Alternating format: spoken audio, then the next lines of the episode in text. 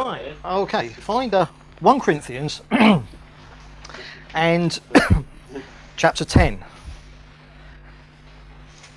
Now, as, as we get to chapter 10, what, what I want to, to show you is that chapters 10 through to 14 in 1 Corinthians are a kind of a natural clumping, all dealing with the same thing. And that what we're going to see is, is that, that what these chapters have in common is that Paul is turning his attention in the letter to what does a church do when it meets each week. And so he's turning to answer issues that have arisen out of what churches do or what the Corinthian church was doing uh, when they got together. And of course, the great value of these chapters is that it tells us so much about what the early church did when it met. And uh, you know, I mean, we you know we know they met in houses; they were small, and these chapters give us the reason why churches were small and why, therefore, they never needed to move out of houses. Because what we're going to see is that Paul is addressing primarily the abuse of the various aspects of when a church gets together. Because basically, if something could be done wrong, the Corinthians were doing it. All right. So, in correcting the abuses that arise out of what a church did when it came together, that tells us a great deal about what a church did when it came together. And what we're basically going to see is, um, as we do here, because it's what Scripture teaches, that there were two, two aspects when a church will come together as, as the whole church on a Sunday. There was completely open worship and sharing together, was just, you know, kind of, as we'll see when you come together, each one has. And there was a full meal they, they had a meal, which was the Lord's Supper. And as we go through this, we're going to see the way that um, the early churches actually met. And you'll see how all this kind of holds together. Now, in, in chapter 10, what Paul immediately does is he starts off by dealing with abuses that surrounded the Lord's Supper in the Corinthian church. Now, it took basically two forms.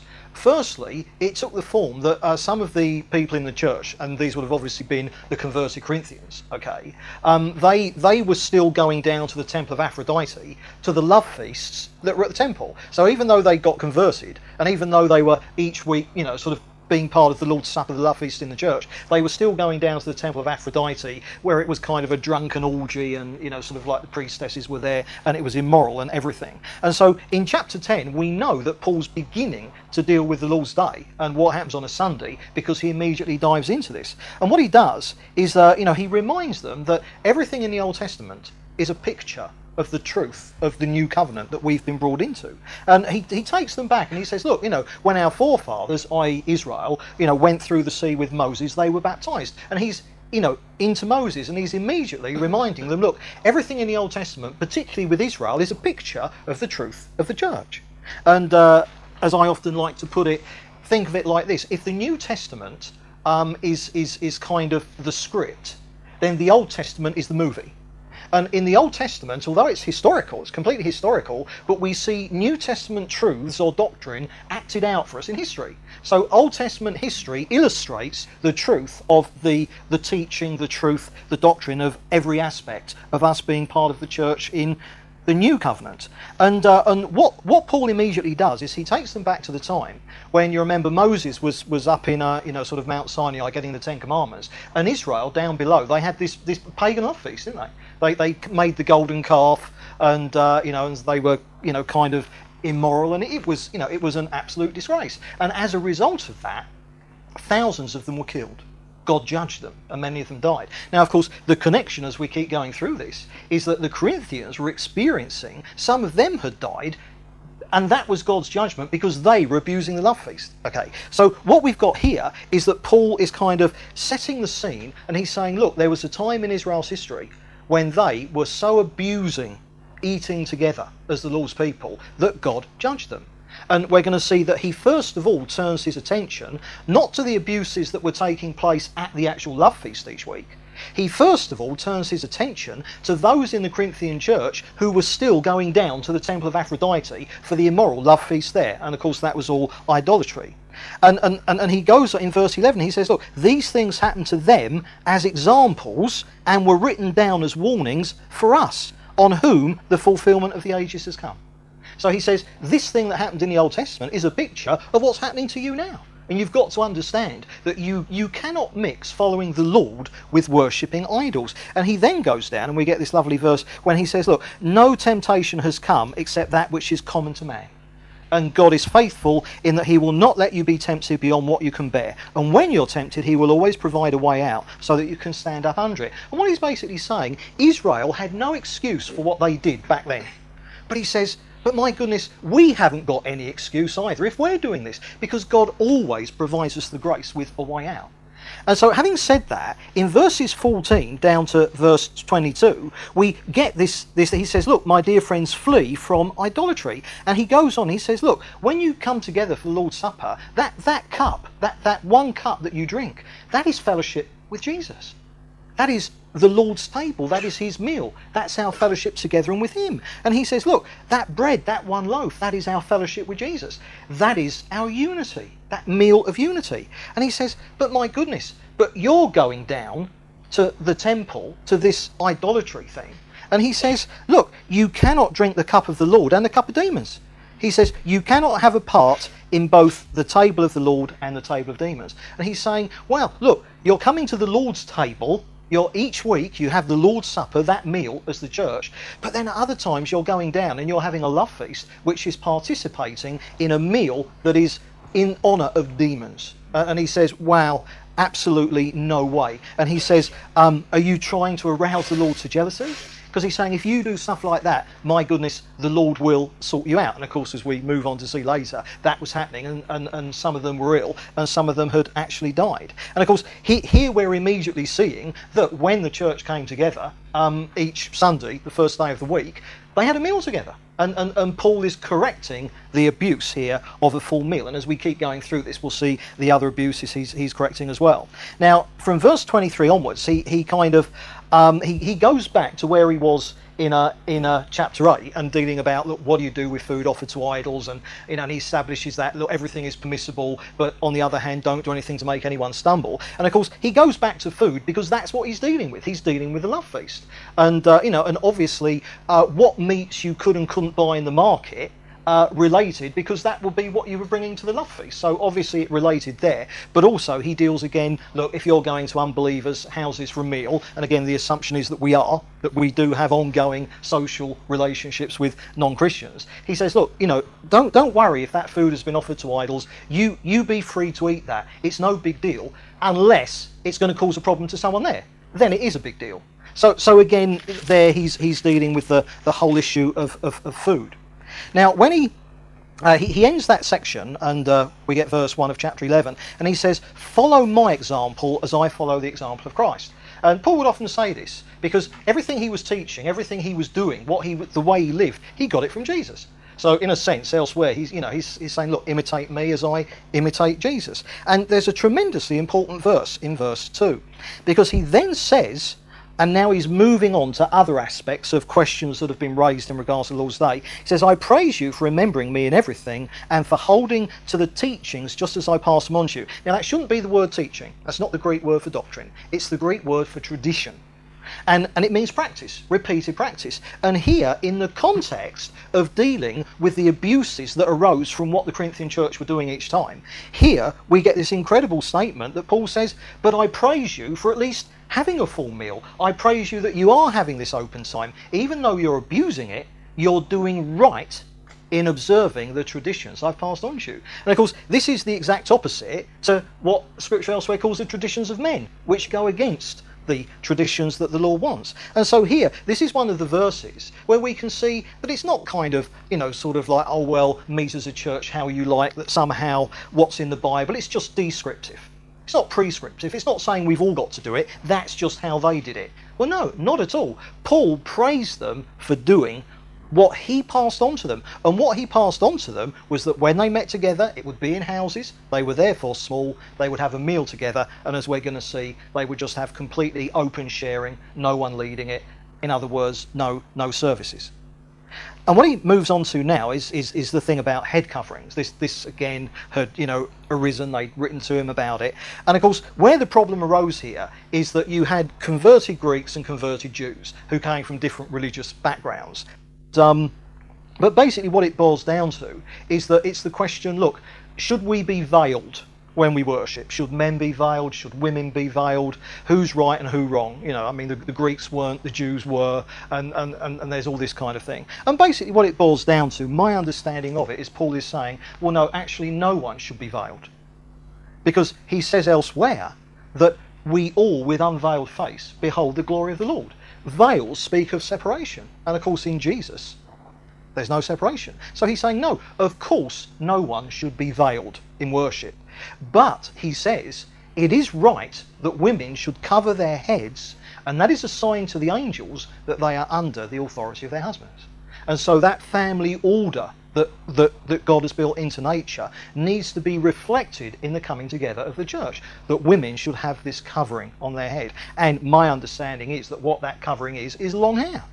So therefore, women should have long hair, and men should therefore have short hair. Not necessarily talking about that women have got to have hair down to their back sides any more than men have got to have short back and sides. But the point is, a woman's hair should clearly be long and feminine in the same way that a bloke's should should clearly be shorter, so he couldn't be mistaken for a woman from any particular angle. And so Paul deals with that, and in doing so makes very very clear that this this isn't anything to do with the fact that women are inferior to men. It has to do with the order in the family that the man is the head of the woman.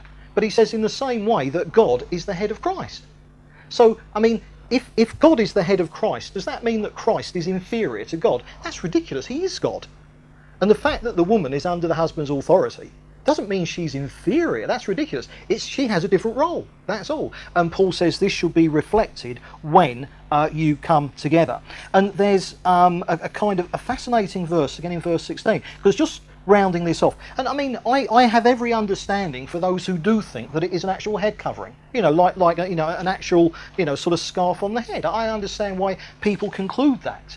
Um, you know, that's that's not my understanding, but, but but I can see how people reach that. But in verse 16, look what he says. He says, "If anyone wants to be contentious about this, we have no other practice." Nor do the churches of God. Now, in actual fact, you could translate that we have no such practice.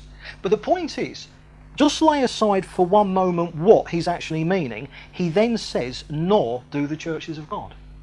Now, what that tells us is that whatever it was here that Paul is teaching, he was saying, well, it's what all the churches observe. And if you're going against it because you're being contentious, well, just be aware you're on your own, mate. So the point is, uh, and they understood full well then. I mean, it might be a bit obscure to us, but it wasn't to them because they actually, you know, had Paul there in person. They could say, "Hey, Paul, is it long hair? Is it, you know, sort of head coverings?" But the point is that that whatever it was, Paul taught the same thing in every church. So again, this idea that, our world just goes, the Lord leads you and different churches are going to be doing different things. Ah, I mean, in some regards, yes, of course they're going to be doing different things. But when it comes down to basically that, that, that kind of what a church ought to be doing when it meets, how a church is set up, how a church organises itself, what it does when it comes together, all this is set in Scripture. You know, it's not for us to say, oh, well, okay, they, they had the Lord's Supper as a full meal. Ah, junk that. We'll have a little bread and wine service instead. Or, oh, yeah, no, when they came together, they kind of, uh, you know, they, they just had a time of sharing where everyone was free to take part. Yeah, that's what they did, but no, we don't like that, so we're going to do it differently and have services. We're not free to do that. Um, Paul taught one way, and the apostles, the other apostles, they taught one way of doing church, and uh, we see it in Scripture. They expected everyone to do what they said and uh, I remain convinced that they knew better than the people who came after they died and said, ah, we've got a better way of doing it. Uh, their way, not just the best way, it's the only way, but uh, Satan came along and, and got people believing that you could do it other ways and, and that would be okay.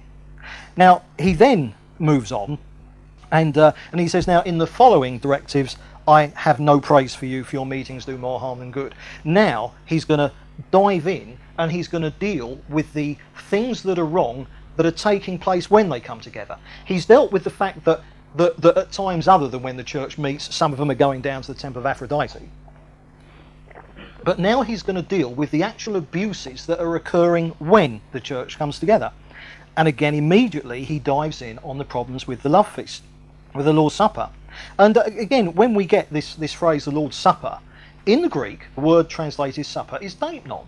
It means a full meal. That is all it means in, in the whole of the history of the Greek language, it has never meant anything else. You know, and, and, and to make out that it does is like saying a car can be an aeroplane in certain circumstances. It's just wrong use of words. This was a meal that they were having. And he was saying, look, when you come together, this is the meal that is your unity. The one cup, the one loaf. And, and, you are the body of Jesus. You're supposed to be discerning the body in right relationship with each other. And the whole push behind the love feast, it is the new covenant meal. And what we're saying is, if we're right with Jesus because of what he's done on the cross, then in order for that to be a reality in our lives, we must be right with other people too. Now, obviously, there are times when we fall out with people as a result of our sin. Well, okay, we know that happens. Repentance puts it right. Repentance, going to that person and confessing your sin towards them, puts it right. They forgive you, no problem. But in the Corinthian church, there was all manner of division amongst them that they weren't putting right. And one of the big divisions was between the rich and the poor. And one of the things that's happening is that the rich were getting there earlier, and, and of course, they would have been bringing most of the food. In fact, it's very possible that some of the people in the church would have been so poor it was the only decent meal they got every week. And what's happening is that the, the richer people are getting there and they're scoffing all the food down before some of the poorer people who probably had to work longer hours because Sunday, what the first day of the week wasn't a day off for them then. They met after work, all right, and uh, you know, and basically Paul's answer to that is: look, if all you're doing is coming along, if, if if all you're thinking about is your stomach, if that is all you're thinking about, then that is not the Lord's Supper. I mean, you're doing the right thing, but because you're doing it for the wrong reason, you're invalidating it. And he says it's not actually the Lord's Supper you lot are eating because of the way you're behaving. And he says, look, if all you're thinking about is your stomach, he says, you go home and eat. And if that's what you're thinking about, you stay at home and you, you fill your stomach there. And another problem that was happening was um, that they were getting drunk. And, and you know, so, so, you know, sort of like the one cup was, was, was, was perhaps being, being taken more liberally than it should have been. They were literally getting drunk. And of course, the point is, he's already dealt with the fact that some of them have been going down to the Temple of Aphrodite for the drunken love feast there. And now he's saying, you're turning the church love feast into the same sort of thing. And he says, this is an absolute disgrace. That they were being selfish, they were only thinking of themselves, and that is the exact opposite to what the Lord's Supper celebrates. The Lord's Supper is, is the meal of our unity together in Jesus. And it's when we examine ourselves, not, not in regards to our relationship to Jesus individually, we should be doing that all the time. We don't wait till we get together on a Sunday for that. But it's examining what is my relationship with my brothers and sisters who are here? Is, is there anything I've got to put right that I haven't put right? And of course, this is absolutely at the heart, and this is why Paul reminds them, look, when Jesus was at, you know, that last supper with the disciples, and again it was a full meal, it was he says, look, this is this is, you know, my body, my blood, I'm going to die on the cross. This is the new covenant. It's for the forgiveness of your sins. So therefore, you must be in, in, in an attitude of forgiveness towards each other and being willing to ask forgiveness when you have sinned against somebody else. And he actually says, look, what you've been doing, you've been eating and drinking judgment on yourself. Remember in, in chapter 10, what did he take them back to? When Israel had that drunken, gluttonous love feast, and God judged them. And he says, This is why some of you are weak and ill, and a number of you have fallen asleep. And then he says, But if we judged ourselves, we would not come under judgment. So the point is, this is why we're to examine ourselves. If I'm in wrong relationship, if I've got undealt with sin in my heart against somebody, you know, that I've sinned against them and they know it. I'm not talking about something they, they're not even aware of. But, you know, if, if, if I'm in that situation, I should judge myself. You know, Paul's saying, don't, you know, eating that love feast is, is that final moment when, I mean, sometimes I say we've got a maximum of seven days to be out of fellowship with each other. Once we come to that love feast, that's it. You see, it's the, it, it, it's the thing that pulls you up. And, and we've got to realise if we don't judge ourselves, my goodness, God will. And for them, crumbs, they were actually getting ill. Some of them had even died. And, uh, you know, and so he, he winds up and he says, Look, so then, my brothers, when you come together to eat, wait for each other. He doesn't say don't eat. Some people say Paul's saying don't have a love feast. That's ridiculous. He's no more saying don't have a love feast than when he turns to the abuses of the gifts of the Spirit, he says, don't have the gifts of the Spirit. He's just telling them how to do it right. So he says, look, if anyone's hungry, he should eat at home. If that's all you're coming for, if you're so hungry that you can't wait for everyone to get there before you eat, stay at home, all right? And he says, so that when you meet together, it may not result in judgment. And so th- there's Paul saying, hey, look, this is how you get the love feast right. He's reminding them this is what it's all about. And of course, what it's telling us so very, very clearly is that when a church came together, when they were influenced by the apostles, as opposed to the early church fathers who came later, they met together and they had a main meal of the day together. All right. Now, in chapter 12, he moves on to deal with the gifts of the Spirit. And we're going to see now the other area of abuse that was going on. Because the Corinthians were, were kind of crazy about the gifts of the Spirit. As we're going to see, they were pretty obsessed about it, especially in regards to tongues. And you've got to realize that when we come to these chapters, we're dealing with what the church does when it comes together. And remember, the church would come together in a relatively small numbers in someone's house. Now, one of the things that has gone completely wrong with the gifts of the Spirit in the charismatic movement today, traditionally, has, has, has been that it's in the context of Christian gatherings that not only are not based on the Bible, they're the opposite of the Bible. They're big gatherings with big leaders up the front. Now, what happens is that if the gifts of the Spirit are located where they should be in a biblical church, then the two greatest dangers with the charismatic movement are going to be averted. What are the two dangers with the charismatic movement? Well, I would say you've got domination and manipulation. You've got the big leaders up the front pushing people over, psyching people up, doing the big God's told me to tell you thing. And, and then people start, you know, oh, wow, big man of God, God's speaking to him. Now, in a biblical church, you don't get that because there isn't an up front to be up front. There aren't any big leaders.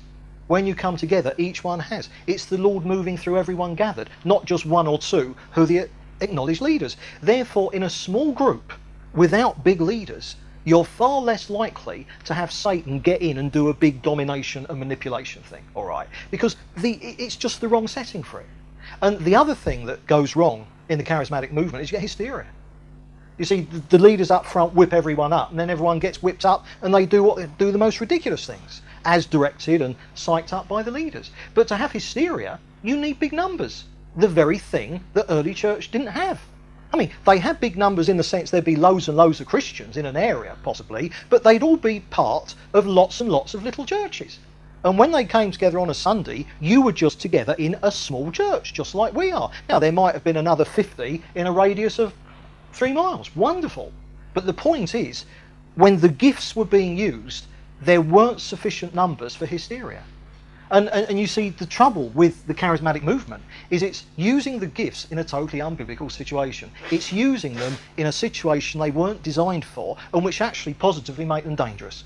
Big leaders up the front and lots of people present giving into hysteria. Okay, and so it's important to realise that the, these verses are taken so out of context. When we look at the gifts of the Spirit in, in, in, in chapter 12 and chapter 14, what's the context? a small group of believers meeting as a church in someone's house, having a meal together and having a time when everyone is sharing together. So, so, so, let's have a quick look. He, he says, Look, I don't want you to be ignorant about gifts of the Spirit. He says, Once you were led astray to dumb idols. And I think he says that because through the gifts of the Spirit, God speaks. Idols are dumb because they don't exist. But God does exist and he speaks to his people. And it's partially, primarily, it's through his word. But nevertheless, he speaks through the gifts. And then he goes on and he says, look, there are different kinds of gifts, but the same Spirit. Different kinds of service, but the same Lord. Different kinds of working, but the same God works all of them in all men. Now, I want you to get the push here. He then goes on to, so he says, the same Spirit works all of them in all men. Now he says, to each one, the manifestation of the Spirit is given for the common good. Just underline that, to each one. It's expected that each one is being used in the gifts of the Spirit when a church comes together. That's the exact opposite, of having a service with people leading it. All right. Then he lists the actual gifts themselves, and he talks about the word of wisdom, word of knowledge, um, and uh, faith, um, healings, miraculous powers, prophecy, discernment of spirits, speaking in tongues, interpretation of tongues. He goes through them, but he says all these are the work of one and the same Spirit, and he gives them to each one just as he determines. Again, the push. The push here is twofold. It's up to God what happens, but he's going to do it through each person. Again, Paul expected each person to be being used by the Lord when the church came together. And then he reminds them, he says, Look, you're a body, you're the body of Christ. Now, obviously, every believer is part of the body of Christ in the sense of throughout space and time and all that. But he's talking about the, the, the Corinthian church was like, he says, you're like a body. And what he goes on to say in verses 14 to 19, and just, just kind of get, get the idea, he's going to talk to two different types of Christian now. And in verse 14, he says, Now the body is not made up of one part, but many. Now get this, if the foot should say, Because I'm not a hand, I don't belong to the body, he says it would not for that reason cease to be part of the body. And he says, If the ear should say, I'm not an eye, I do not belong to the body, it would not for that reason be, cease to be part of the body. If the whole body were an eye, where would the sense of hearing be? Etc., etc. Who is he addressing there? He's addressing anyone who is sitting there thinking, I'm just an ear. I'm not an eye. I haven't got anything to do here. Paul's saying, no, rubbish. The body needs every part to be functioning. Now, what's the push there? The push there is look, those of you who are reticent, those of you who are likely to think, oh, you know, I don't have the gifts that other people have, that God isn't going to use me. Paul's saying, no, of course God wants to use you. I've just written to you, to each one is given the manifestation of the Spirit. Of course God wants you to participate. So there's the push, each person. Now, in verse 21, he turns to another type of Christian. And he says, Ah, but the eye cannot say to the hand, I don't need you. And the head cannot say to the feet, I don't need you. On the contrary, those parts of the body seem to, that seem to be weaker are indispensable. And what Paul's saying there, he's saying, ah, but there are others of you, the vocal ones, the ones who have no problem sharing and praying and bringing a teaching or a prophecy. And he says, right, now you have got to make sure that you're not thinking all you need is me. So there he's talking to anyone who might end up dominating. And, and, and he's likened the weaker parts of the body to those who are quieter and who are likely to hold back. And he then goes on and he says, Look, the parts of our body, there are parts that we treat with special modesty, all right? We give far more attention. I mean, how can I put it? You, you are far more likely to miss the fact um, that, that, that, I mean, sort of, you know, that sort of you've forgotten to put one glove on on a cold day. You're more likely to miss the fact that you've forgotten to put a glove on than that you've forgotten to put your trousers on or something. you see? Because he's saying, look, there are parts of our body, they're, they're the ones that we consider that, you know, they're not really meant to be on show, and we give them greater honour. We take more care to look after those parts of the body. And what he's saying is, look, when a church comes together, the main consideration you've got to be giving is how can we bring the quiet ones forward?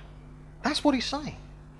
He's saying you've got to have an atmosphere, you've got to have a setup where the quiet ones are given the most honour.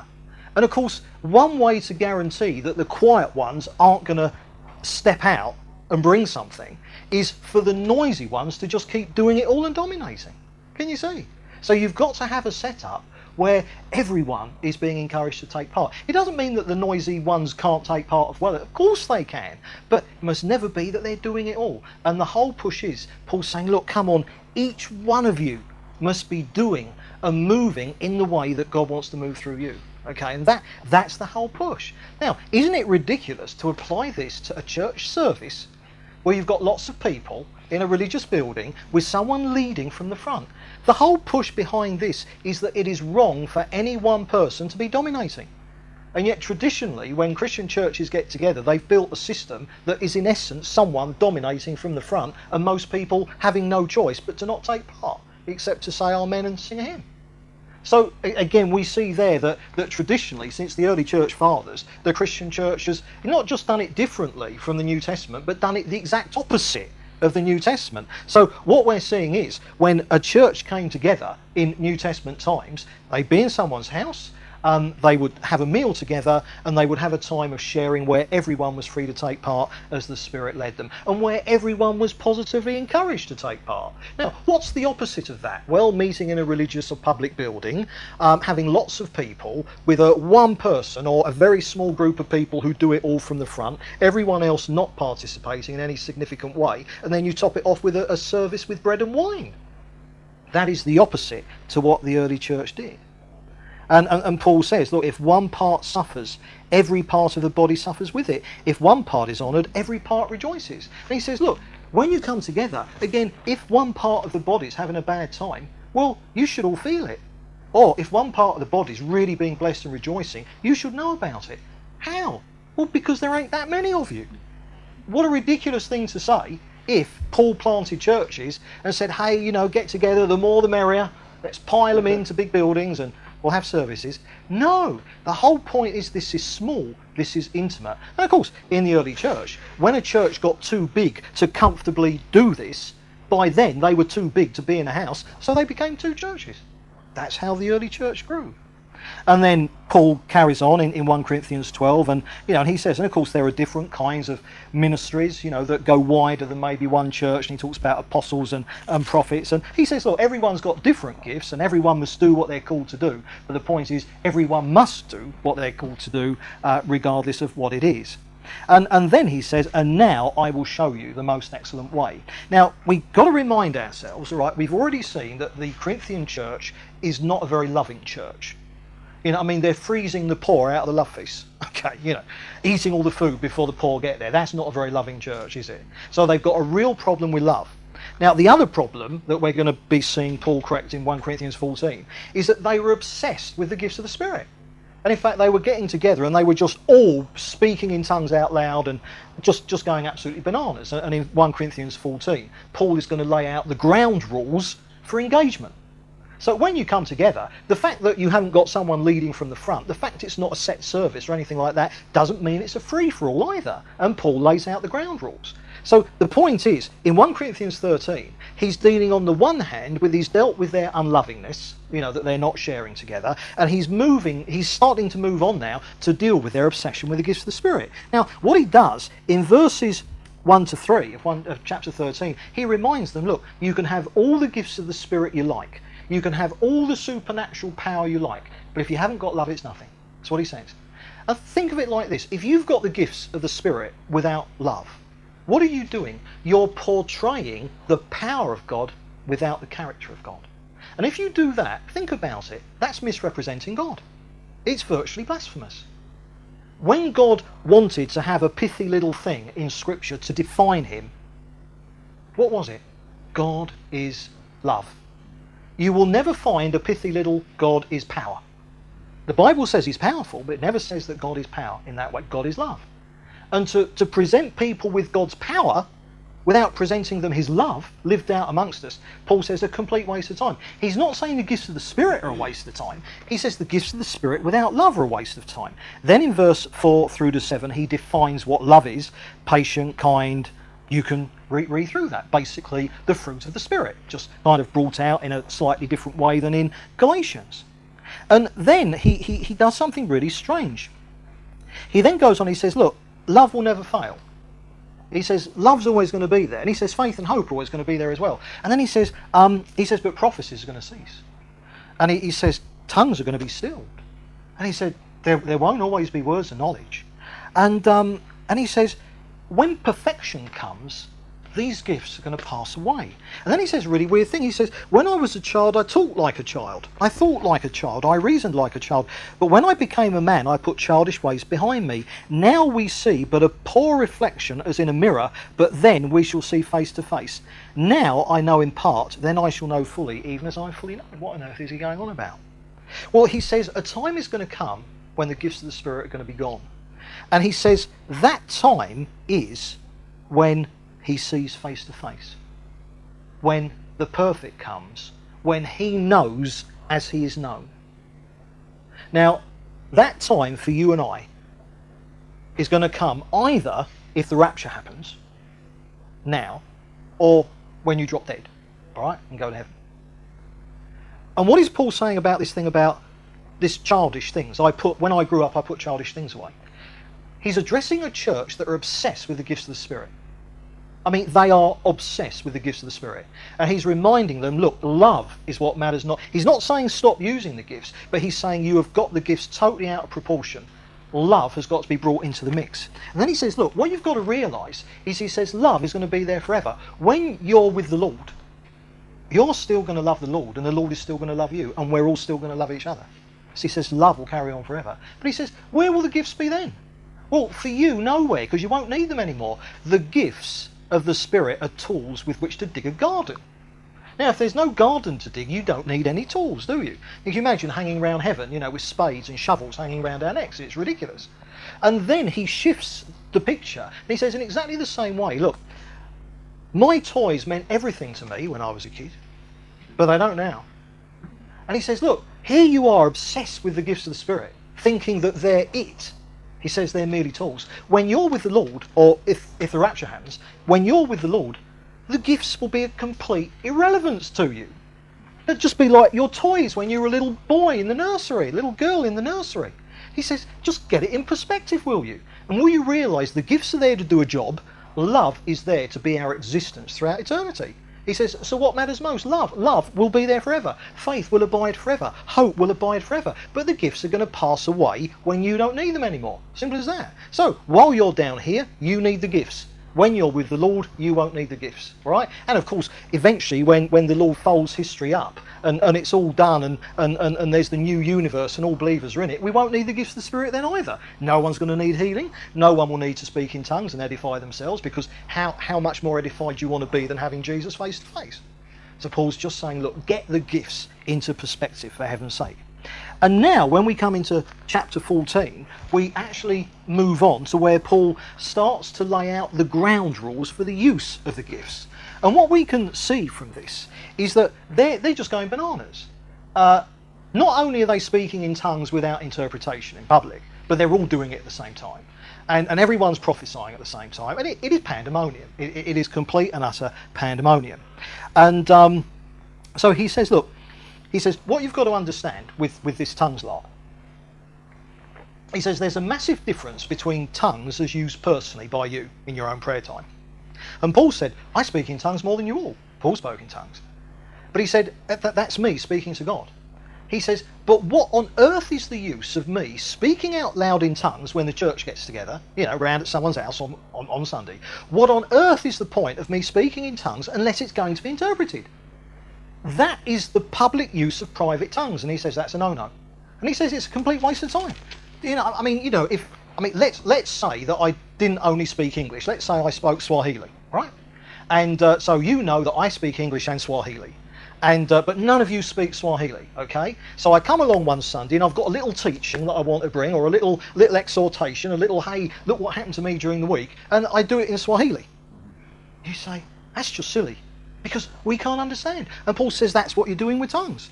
Yeah, he says if you're going to speak in tongues because God is leading to you and someone's going to interpret, that's fine. All done decently in order. But all this going away in tongues, he says it's absolutely crazy. And he says as well, look, if an unbeliever comes in, and Paul assumed that there'd be times when unbelievers were there, all right?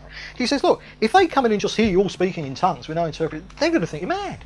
He says, no, but prophecy, ah, now prophecy, you see, tongues is us speaking to God. And the interpretation of a tongue will therefore be a prayer or praise or something like that. But a prophecy is God speaking to us. Now he says if an unbeliever's there, wow, that will be a sign to him. That that, that will convict him. He says that's wonderful. I mean, obviously, assuming you're not all prophesying at the same time. Because how on earth could anyone hear any one prophecy if you're all doing it at the same time?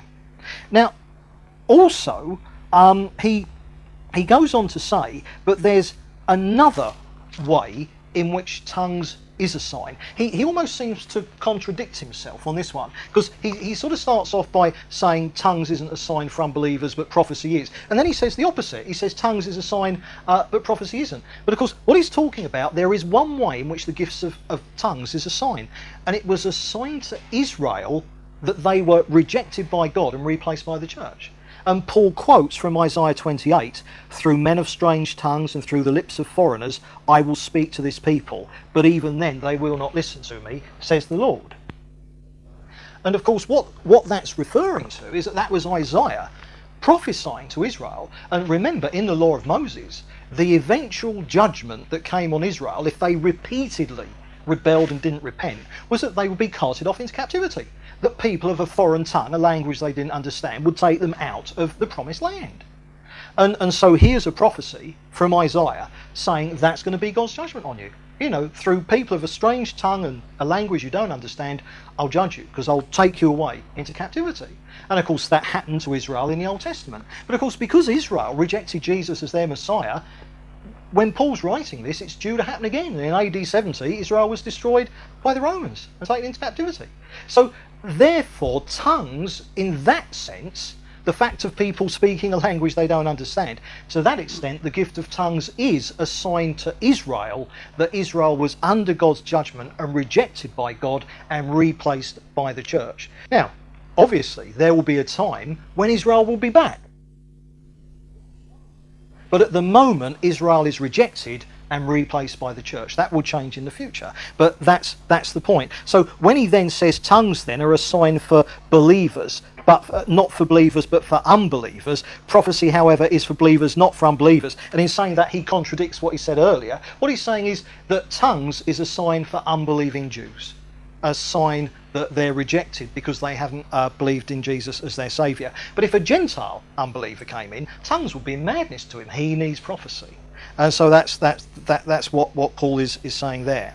And then when we get down into verse 26, we, we now have Paul laying out the ground rules. What he's done so far, he's established there is no point speaking in tongues unless it's interpreted because no one can understand it. He says it's like blowing a fanfare. I mean, in the army, you, you, you have these fanfares, and different tunes are different orders to do different things. And he says if it's indistinct, no one knows what to do.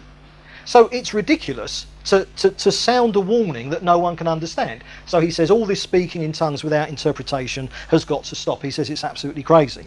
And now he really lays down the ground rules. But look what he says in verse 26. He says, What then shall we say, brothers? When you come together, everyone has a hymn or a word of instruction or a revelation, a tongue or an interpretation.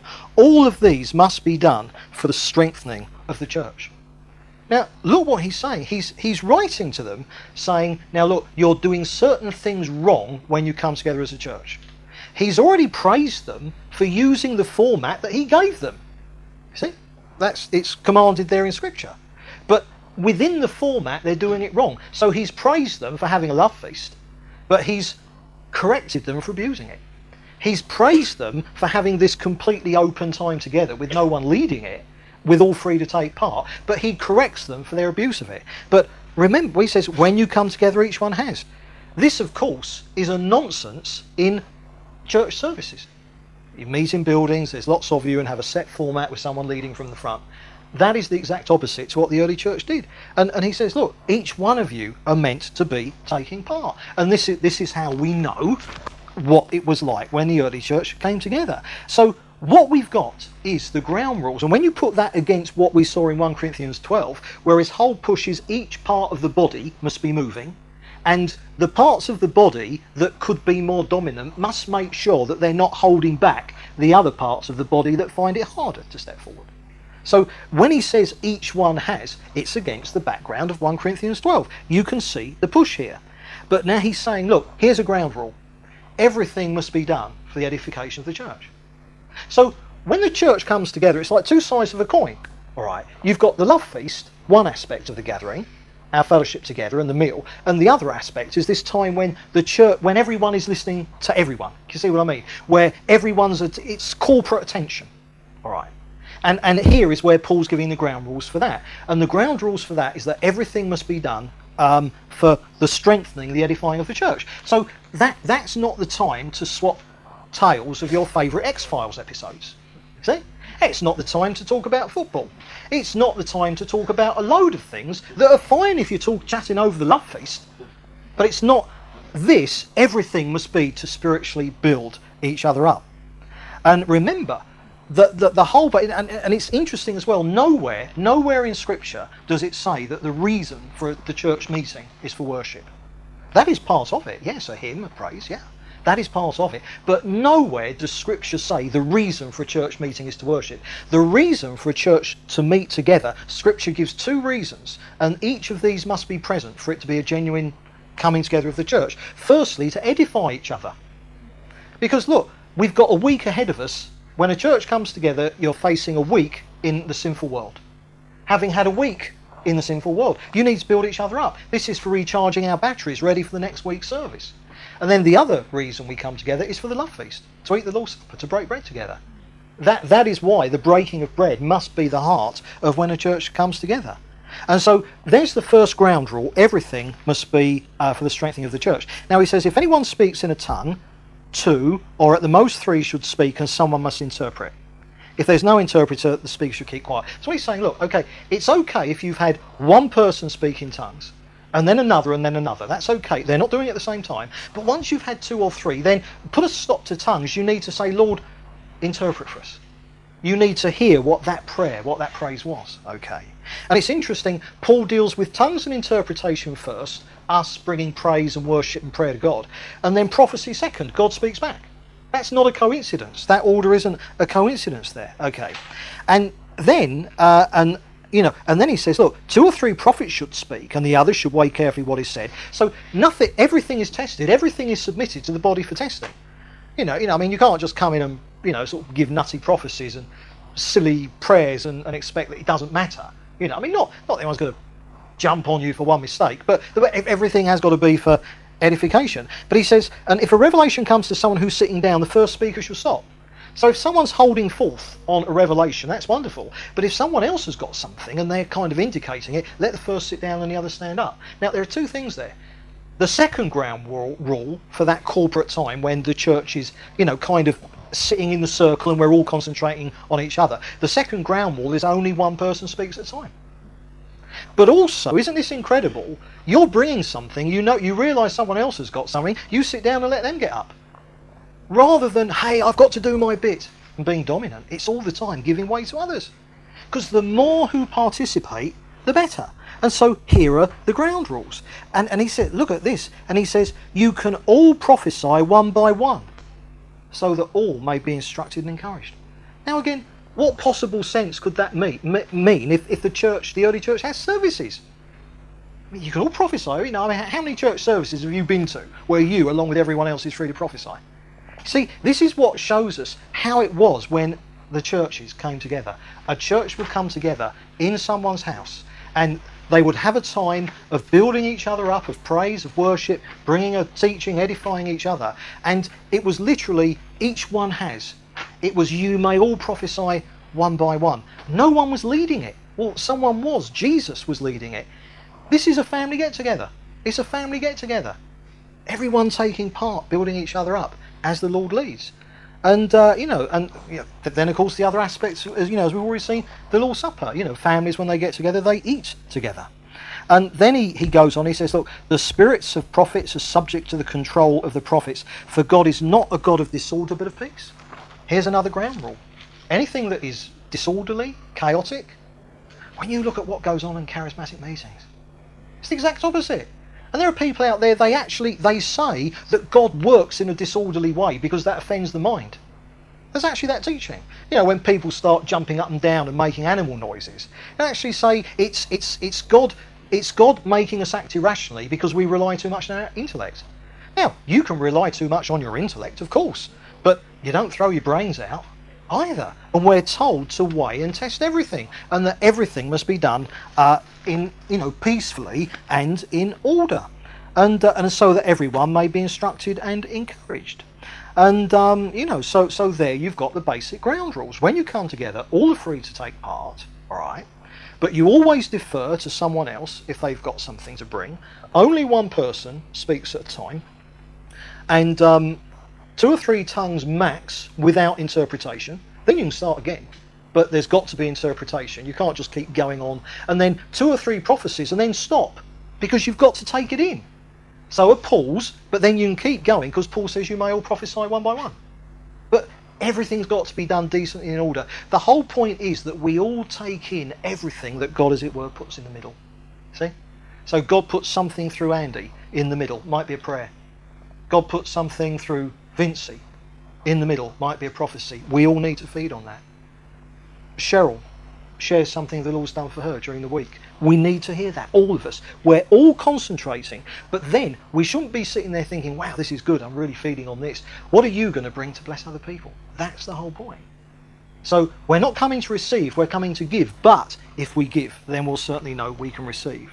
Now, the last few verses, um, bit difficult, and uh, but let's just see this. You get this as in all the congregations of the saints, women should remain silent in the churches. They're not allowed to speak, must, but must be in submission as the law says. If they want to inquire about something, they should ask in their, their husbands at home, for it's disgraceful for a woman to speak in the church. Now, again, notice, I'll come on to dealing with that in a minute, but notice again, he says, Look, did the word of God originate with you? Or are you the only people it has reached? If anyone thinks he's a prophet or spiritually gifted, let him acknowledge that what I am writing to you is the Lord's command. All this stuff about how you meet as a church, this is an option. This is a command in Scripture. We are commanded in Scripture how to be as a church. It is just kind of unbelievable that 99.9999% of churches are actually the exact opposite. And, and Paul says, look, if he ignores this, he himself will be ignored. And Paul says, look, if you've got someone who says, no, the law's telling me different, the law's leading me to do it differently, Paul says, look, did the word of God originate with you? I don't think so. So Paul says, this is how you do it, and this alone is how you're meant to do it. So let's let, let's actually just quickly see this thing. Women should remain silent in the churches, and indeed, you know, some some churches which really aim to be as biblical as they possibly can, their understanding of this is that when the church is together for that sharing time, the women don't speak. Okay. Now, my understanding is that that that that back in one Corinthians eleven, we've already seen that Paul says the women should have long hair, and he says if they're going to pray or prophesy, they need long hair to show that they're in submission to their husbands. So Paul's not a twit. I mean, a few chapters earlier, he's taken it for granted that women pray and prophesy when the church gets together. So, whatever this silence is, it can't be total silence, it's a limited silence. Indeed, earlier, uh, you know, he says, look, if you're speaking in tongues or, you know, kind of, uh, and there's no one interpreting, he says, sit down, be silent or you know, sort of like if there's you know you're you're giving a prophecy and you realise someone else has got so he says sit down, let the first be silent. Now, when he says that, is he saying right, okay, sit down, be quiet, I don't want to hear another word out of you ever when the church meets? No, he's just talking about appropriate silences at the appropriate times. So, what would this silence be that is enjoined on the women but not the men? Well, the verses we saw immediately prior is to do with the testing of prophecy. Now, if you think of it, the gift of prophecy was different then to how it is now. And what is different is this. We, Paul says, test everything. Now, what do we test everything by? Scriptures. What didn't they have? The Scriptures. They had the Old Testament, they had bits and pieces of the New Testament. They didn't have the New Testament in its entirety. So when prophets were prophesying, there's a bit of a problem. How do you know if their prophecies tie up with Scripture if you haven't got the whole of Scripture? And indeed, it's very possible that prophets back then actually prophesied scripture. That's a possibility. So the point is, prophecy would have needed testing back then in a way that it doesn't need now, because we just do it by scripture. So therefore, I simply put it to you that the testing of prophecy in the early church at this point in history, before the New Testament was fully compiled and available, required the testing of mature men, the elders. Now, a woman cannot be an elder. Therefore, in a situation where prophecy and doctrine needed to be tested, that fell to the men. And in particular, not only, but it would have fallen to the elders as well. Not only the elders, but if there were, they would have really been, you know, kind of involved in that. And so, therefore, by definition, when that was going on, the women would need to not be taking part in that. And indeed, when Paul writes to Timothy, he says about women not teaching. Now, one of the things here is when you come together, each one has you know a word of instruction. I don't think there's any problem with a woman just sharing a little thing, you know, like a bloke might. But also, we know from the early church that during the week they continue daily in the apostles' doctrine, for example. So the push behind their Sundays is no one person was dominating. They didn't have sermons, they didn't have main teaching, but they did during the week. That's why we meet every week for Bible study. So, but that is, is the teaching that is really setting the direction for the church. And our understanding is that that's going to be for the menfolk. And that's why we all take it in turns to do the Tuesdays. We wouldn't be expecting the ladies to be doing that. And indeed, I don't believe there are any ladies here who would want to do that. And uh, you know, so so that's kind of um, you know my understanding of those difficult verses there. And Paul sums it up. He says, "Therefore, my brothers, be eager to prophesy, and do not forbid speaking in tongues." But everything should be done in a fitting and orderly way. So where where churches are coming together biblically, where they're abusing the fact that it's wide open for all to take part, the answer to that isn't services with leaders. The answer to that is get it right. Use Paul's ground rules. And the answer to chaotic love feasts isn't junking them for bread and wine services like the early church fathers did. It's just getting them right. and the abuse of the gifts of the Spirit, people going mad with the gifts of the Spirit, the answer to that isn't to ban the gifts of the Spirit. The answer is just to get it right, to, to minister the gifts of the Spirit according to the rules we have laid down in Scripture. Now, in chapter 15, he deals with another subject that they've written to him about. And it's various um, things to do with the subject of whether or not after death Christians are raised from the dead and given new bodies like Jesus was. And obviously, what's happening is that false teaching has got in, and the Corinthians were getting all confused about it. And so they'd written to Paul, and one of the things that they said is, look, what's all this thing about the resurrection body, and is there a resurrection? Is there, like, you know, we're, we're getting all confused. Now, let me just read from uh, verses 3, 3 to 11. He says, What I received, I passed on to you as of first importance that Christ died for our sins according to the Scriptures, that he was buried, that he was raised on the third day according to the Scriptures, that he appeared to Peter and then to the twelve.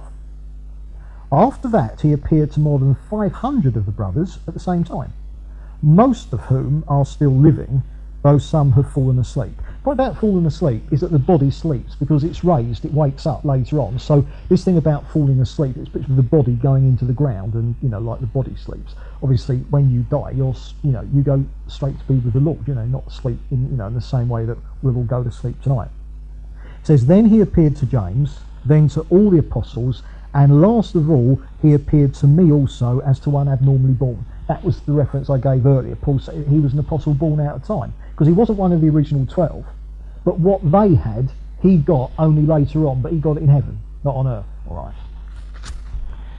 It says, For I am the least of the apostles, and do not even deserve to be called an apostle, because I persecuted the church of God. But by the grace of God I am what I am, and his grace to me was not without effect.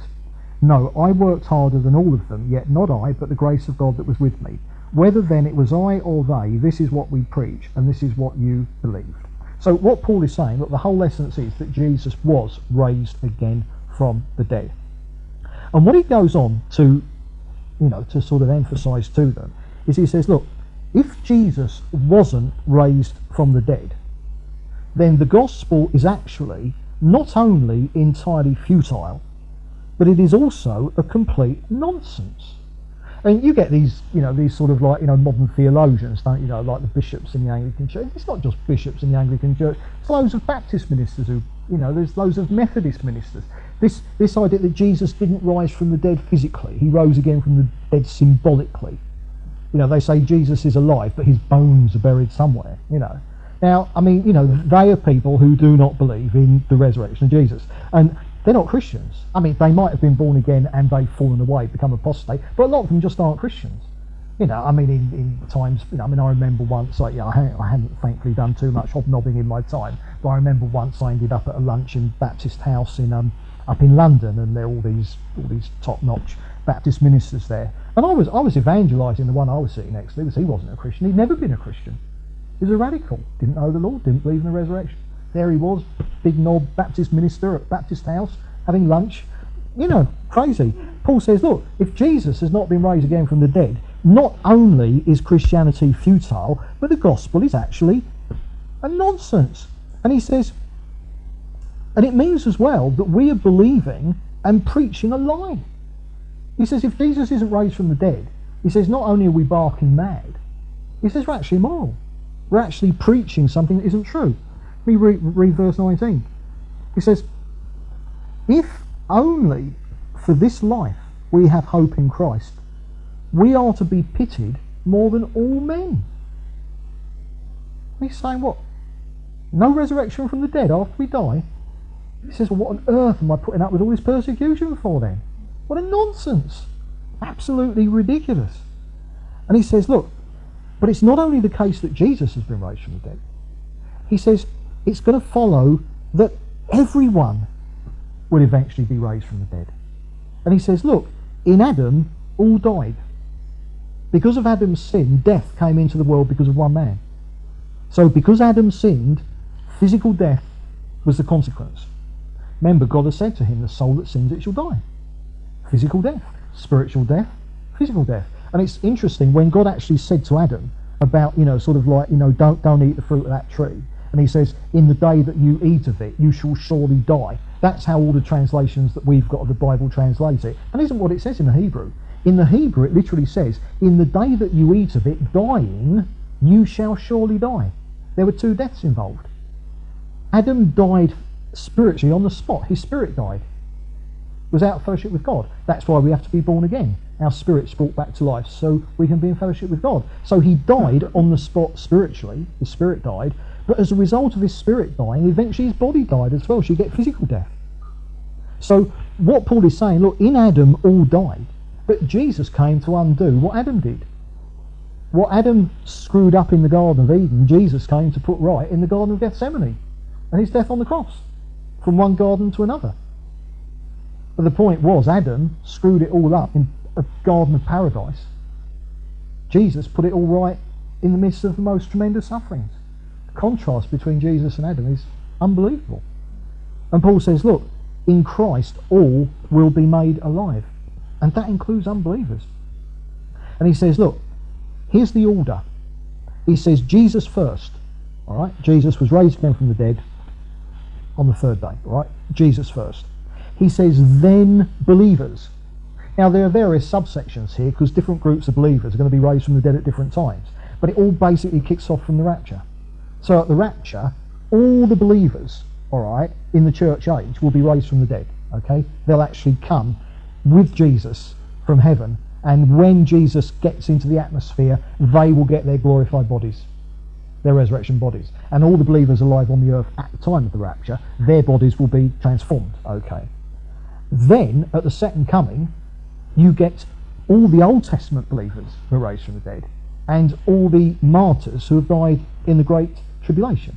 So you get these, these different, you know, kind of subsections. But what Paul says, the order is Jesus first, then believers, and then eventually unbelievers. And of course, at the great white throne judgment, which is the end of human history.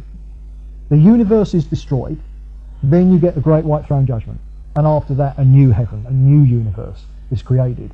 But at that point, death and Hades give up the dead that are in.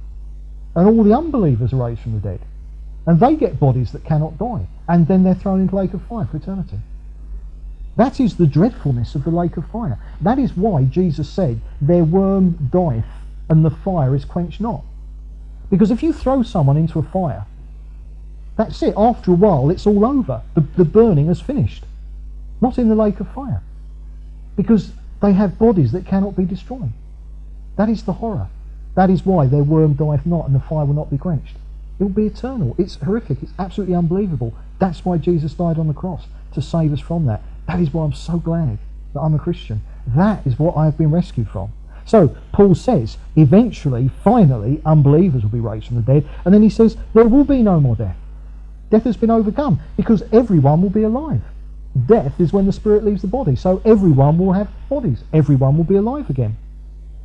And he says, look, if there is no such being raised from the dead in the afterlife, then he says, if that's the case, then we might just as well eat, drink, and be merry you know, this old eat, drink, and be merry, for tomorrow we die. If that's all there is, he says, how daft to follow the Lord, because the Lord don't exist anyway. How daft to lead a holy life, to worry about right and wrong. He says, look, just eat, drink, and be merry. You know, sort of like satisfy your appetites and have as good a time as you possibly can. He says that's that's the only sensible answer if all this resurrection stuff isn't the case. But he says, um, you know, but all this being raised from the dead stuff is the case. He says it's actually true. That's what's going to happen. And then he gives his rather obscure, you know, sort of like thing about people were being baptized on behalf of the dead. He says, if, you know, if, if there is no being raised from the dead, then why are people baptized for the dead? Now, in that, we don't know what the practice refers to. It's certainly not a biblical one. And the fact that Paul refers to it doesn't mean that Paul's endorsing it. He's just saying, he's just giving it as an example. You know, I mean, because the point is he knows all the people he's writing to, even if they have one or two weird ideas about this, that, and the other, the one thing they did know is they've been taught that there's a resurrection to come after death. And they were absolutely right to be believing it. And Paul's saying, look, these people who are upsetting you, forget them, ignore them. They're wrong. There is a resurrection um, after death. And, um, and he, he then quotes from a, a Greek poet called Menander. And Menander wrote, Bad company corrupts good character. And Paul quotes from Menander and he says, you know, the, the, these, the, these false doctrines that you're getting, the people who are feeding it all to you just don't have anything to do with them. You know, they're corrupting you. Just, just drop it. Don't have anything to do with, you, with them. And then in verse 35 to the end, he now deals with the nature of this body that we're going to get when we die or after death. And, um, and he says that the body that you've got now is a seed. And it's a seed that when it's planted into the ground, which is ultimately what happens when you die, because your body decomposes and back into the old nitrogen cycle, and along come the worms and stuff like that, all jolly good. And he says, Your present body is a seed, and it's going to get planted in the ground one way or the other. And he says that that will result in the harvest of the glorified body. So, what he's saying, in the same way, if you put a seed in the ground, it dies. But because it dies, it produces something far more bigger and more wonderful than it was before it went into the ground and died. Jesus used that, didn't he? He said that he was going to be a corn of wheat that fell into the ground and died and produce a harvest. And what Paul's saying, exactly the same way, the present body you've got now is, is going to die unless you are in that quite exceptional period of time when the rapture happens if, if, you're alive when the rapture happens, you won't ever die. But outside of that, you will. And he says, your body then will be the seed planted in the ground. And the result of that is that a, a new life is going to come out of it, and you're going to get a glorified body. And he says, and there are different kinds of body. He says there's one type of body that humans have. He says there's another type of body that animals have. He says there's another type of body that fish have. And he says there's another type of body that birds have. And all this is straight biology, no problem at all. But then he goes one step further. And he says not only are there different types of body, but he says there are earthly bodies and there are heavenly bodies. And he quotes, you know, sort of demonstrates. He says, look, the sun, the moon, the stars, they are bodies in space. And of course, what he's saying is that each of these bodies that he's describing be they the organic bodies of life on Earth, or be they the bodies of the stars and the planets in space. The point is, each of the bodies that God gives each thing is fitted for its environment. The body of a fish is designed to swim in water. The body of a bird is designed to exist partially in the air. And the sun is designed to shine in space. The moon is designed to be there in space, as it were. And this is what he's saying. And then he says, look, your present bodies, the ones we've got now, are perishable. He says they're going to die. He says they are dishonoured, i.e., sinful, because sin resides in our body. He says our present bodies are weak, and they are. You know, you'll not be leaping tall buildings with a single bound in this life. And he says your present bodies are natural, i.e., they are of nature, the present world. But he says, but when you are raised, i.e., when you get the harvest of your glorified body, of which your present body is just going to be the seed, then that body is going to be the exact opposite of this body in all these regards. Why? Because it's designed to exist in the environment of the eternal state when a glorified universe will have been created and we'll be living in that. And heaven will actually be located on planet Earth. So in that universe, heaven, which is outside of this one, in that universe, heaven will be in the universe and it will be on planet Earth. And it will be a new heavens and a new earth. It will be the very atoms will be glorified, as it were. And that is the environment that our glorified bodies are going to be designed to um, exist in. And in fact, in the new universe, the only thing outside of it will be the lake of fire. And that is why the Bible says outside of the dogs, outside of the immoral, outside see?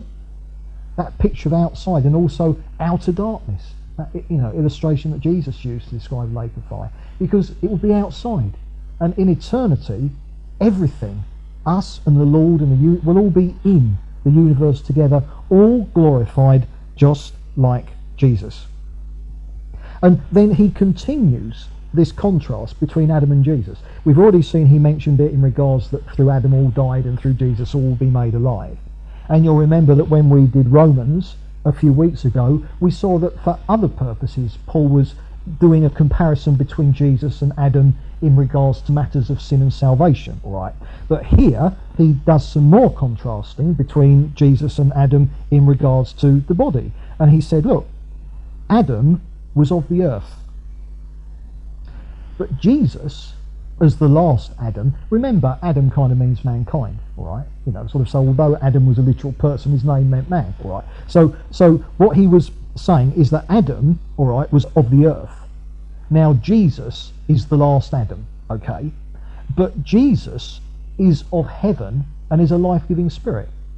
So Adam originated on the earth, but Jesus originated in heaven. Now, Adam originated in the sense he had a beginning. Jesus had no beginning. He is God eternal himself. But Jesus came from heaven, as it were. Adam came from the earth. And what Paul says, in exactly the same way that we have borne the likeness of the man from the earth, i.e., Adam, the other thing Adam's name means is Adama, all right, it's Hebrew for red earth, the clay. Literally, Adam was of the earth. We're of the earth. It's what we're made of. You know, the atoms in the ground are the atoms that make us up, right? And he says, in the same way that we have borne the likeness of the man from earth, we will one day, after death, and it will be at the rapture, we will bear the likeness of the man from heaven. So, Jesus is the next Adam. We bear all the characteristics of Adam, mortal bodies, we're sinful, blah, blah, blah, but then we'll bear all the characteristics of the man from heaven. Jesus will be sinless will be glorified, will be heavenly. That is what the body that we're going to have is going to be like. I want to actually read um, from, from verse 51. And he says, Listen, I tell you a mystery. We will not all sleep, i.e., not everyone's going to die. There is going to be a generation who are alive when this happens. We shall not all sleep, but we will all be changed. Would anyone like to guess what that word changed is in the Greek? Metamorphon? Metamorphosis. Jesus, when he was transfigured on the Mount of Transfiguration, same Greek word used there, transfigured. And Jesus, suddenly, his glory shone through, didn't he? He was there in his ordinary human body, and suddenly his glory flashed through. He was transfigured. That's what's going to happen to us at the rapture. But we will all be changed in a flash, in the twinkling of an eye. And that, that word there, twinkling, is the Greek word for atom. You know, the, uh, the Greeks believed that the atom was the smallest indivisible unit in the universe. So, history, just like that. Not like that, but like that, all right?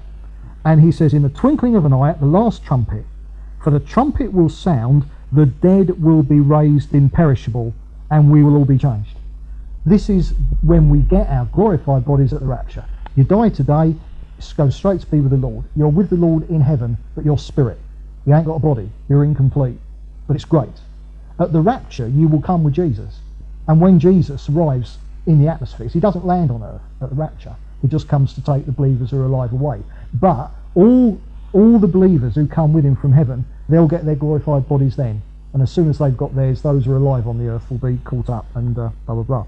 And he says, We will be changed, for the perishable must clothe itself with the imperishable and the mortal with immortality. See, these bodies, they can't die. When the perishable has been clothed with the imperishable, and the mortal with immortality, then the saying that is written will come true. Death has been followed, swallowed up in victory. Where, O death, is your victory? Where, O death, is your sting? See, death has been overcome because eventually everyone will be alive again. There'll be no more death. The sting of death is sin, and the power of sin is the law. But thanks be to God, He gives us the victory through Jesus Christ our Lord. And uh, boom, that's it. You know, that is what it's going to be like in regards to our resurrection bodies. And of course, in 1 Thessalonians chapter 4, Paul covers the same ground, but more from demonstrating what's, you know, sort of like tying it in with the rapture and being caught up together and meeting the Lord in the air. So this is the parallel passage to what he writes to the Thessalonians in 1 Thessalonians chapter 4. And, uh, and then he says, Therefore, my dear brothers, stand firm. Let nothing move you. Always give yourselves fully to the work of the Lord, because you know that your labour in the Lord is not in vain. So that's the opposite of what life would be like if there wasn't a resurrection from the dead. There's no resurrection from the dead. Life is meaningless and futile. All is vanity. But if this is true, then our lives are charged with meaning and significance, and it's serving the Lord fully. So that is the opposite of the futility that would be the case if we weren't going to be raised from the dead when we die. Right, now just moving on to chapter 16, winding up here. And uh, he's um, arranging a, a, a collection for the church in Jerusalem, which was going through some very hard times. The Corinthians already knew about this because of Paul's previous letter to them, and um, so he's he's just giving them, you know, sort of like, you know, instructions about that. Um, just read verse two. He says, you know, in regards to this money that they're going to raise on the first day of every week, each one of you shall set aside a sum of money in keeping with his income, saving it up so that when I come, no collections have to be made. That blows tithing out of the water, doesn't it? Tithing isn't New Testament at all. Tithing is a set tenth. Giving in the New Testament is entirely free will, and it's in proportion to your income. So no, no tithing there. And um, and then you know, sort of like you get various um, requests and final greetings. Yeah, we'll just read the last few verses, just through to the end from chapter five. He says, "After I go through Macedonia, I'll come to you, uh, for I will be going through Macedonia. Perhaps I'll stay with you a while or even spend the winter so that you can help me on my journey wherever I go. I do not want to see you now and make only a passing visit. I hope to spend some time with you if the Lord permits. But I will stay on at Ephesus until Pentecost because a great door for effective work has opened to me and there are many who oppose me. So if you want to have an effective work for the Lord, you must have people opposing you. It's a part of the equation. If Timothy comes, see to it that he has nothing to fear while he's with you. Be gentle with him. bit of a bit of a timid old sound, so was Timothy. Um, for he is carrying on the work of the Lord as I am. No one then should refuse to accept him. Send him on his way in peace, so that he may return to me. I am expecting him along with the brothers. Now about our brother Apollos, I strongly urged him to go to you with the brothers. He was quite unwilling to go now, but he will go when he has the opportunity. Be on your guard. Stand firm in faith. Be men of courage. Be strong. Do everything in love. I mean, what throwaway two verses? I mean, you could write volumes on that. Be on your guard, stand firm in the faith, be men of courage, be strong, do everything in love. Crumbs. That should keep us going until lunch tomorrow, I reckon. You know that the household of Stephanus were the first converts in Achaia and they have devoted themselves to the service of the saints. I urge you, brothers, to submit to such as these, and to everyone who joins in the work and who labours at it. I was glad when Stephanus, Fortunatus, and Achaicus arrived, because they have supplied what was lacking from you. They refresh my spirit and yours also. Such men deserve to be recognised. The churches in the province of Asia send you greetings. Aquila and Priscilla greet you warmly in the Lord, and so does the church that meets at their house. All the brothers here send you greetings. Greet one another with a holy kiss. I, Paul, write this greeting in my own hand. If anyone does not love the Lord, a curse be on him. I'll read that again because you're not supposed to say things like that. If anyone does not love the Lord, a curse be on him. Come, O Lord. Now, obviously, that's not Paul wishing bad things on people. But it is saying that anyone who's not born again and following Jesus is, is, is cursed. It's, it's, it's a cursed thing to be in rebellion against God, and it's a dreadful thing to be in rebellion against God. It's, um, it's very different from this kind of like we're supposed to flatter everyone all the time today, aren't we? Oh, you're not a Christian. Oh, lovely. Oh, right, yeah, okay. You're not a Christian. You're cursed. And then Paul would tell you how to be delivered from the curse. It's, they were just a bit more, had a bit more backbone than we do. They were evangelical. We're evangelifish today. The grace of the Lord Jesus be with you. My love to all of you in Christ Jesus. Amen. Right, so that's uh, 1 Corinthians done with. And um, before too long, we'll move on to 2 Corinthians. So, there you go.